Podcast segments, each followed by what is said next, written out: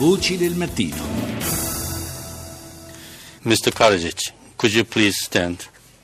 For the reasons summarized during this hearing, the Chamber, having heard all of the evidence presented by the prosecution and the defense, Quella che state ascoltando è la voce del giudice che ha emesso la sentenza, ha letto ieri il dispositivo della sentenza eh, del Tribunale Penale Internazionale a carico di eh, Radovan Karadzic, l'ex leader serbo-bosniaco accusato e a questo punto condannato a 40 anni di prigione, praticamente una condanna eh, eh, per tutta la vita, data l'età del, della, del personaggio in questione. Eh, dicevo, condannato per crimini contro l'umanità e genocidio per quanto accadde a Srebrenica in Bosnia nei confronti della eh, comunità eh, dei civili eh, musulmani presenti in quella città e anche in altre città della, della Bosnia ai tempi della guerra all'inizio degli anni 90. Parliamo di questa vicenda con eh, il professor Francesco Privitera, docente di storia dell'Europa orientale alla Facoltà di Scienze Politiche dell'Università di Bologna e autore del volume Jugoslavia. Buongiorno professore.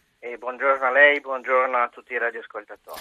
Questa condanna eh, di Karadzic eh, certamente è un, un, altro passo importante verso la, la chiusura di quella, di quella, pagina molto triste della storia, della recente storia europea, eh, ma è un, è un tema, quello della eh, della ricerca e della condanna, poi del, dei processi e delle condanne che vengono emesse a carico di eh, dirigenti serbo-bosniaci, eh, è un tema ancora piuttosto sentito, ancora piuttosto eh, scottante, possiamo dire, in Serbia. Assolutamente sì, questa sentenza sicuramente avrà un impatto su tutta la regione eh, perché comunque la, la regione resta, resta divisa, eh, non c'è stato in tutti questi anni dalla fine della guerra, ormai parliamo di più di vent'anni, un processo di reale riconciliazione in Bosnia come all'interno dell'intera regione.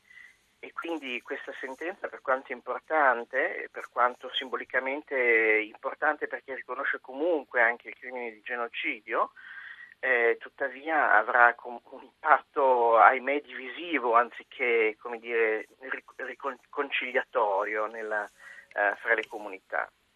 Ma tutto sommato anche il fatto che questa, questi processi si trascinino così a lungo forse non contribuisce diciamo, no, a, a, a, velocizzare anche i tempi del, del processo di eh, elaborazione e pacificazione. Ci sono ancora dei, delle, ancora dei ricercati, non è, non è una, una, partita no, chiusa. No, no, no, infatti non è una partita chiusa, c'è ancora eh, tutta, tutto il, il, processo a Mladic in corso.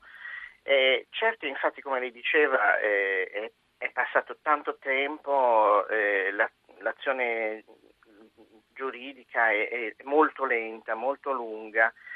Eh, e quindi questo non aiuta sicuramente e poi ovviamente per varie ragioni, anche proprio quantitative, la maggior parte dei criminali sono, sono serbi e anche questo viene vissuto perciò da, almeno da una parte della comunità serba come un'azione faziosa nei loro confronti e eh, al contrario appunto anche personaggi importanti come il curator Gotovina che aveva ricevuto una condanna importante e poi è stato comunque assolto in appello. E quindi eh, c'è un'azione importante da parte del Tribunale e della comunità internazionale ma allo stesso tempo non si riesce a utilizzare lo strumento del Tribunale della giustizia come uno strumento di riparazione di quello che è stato, come lei ha detto all'inizio, un disastro enorme, il più grande disastro probabilmente compiuto dall'Occidente, aver permesso la dissoluzione della Jugoslavia eh, che, che, dai tempi della seconda guerra mondiale, forse perlomeno in Europa sicuramente.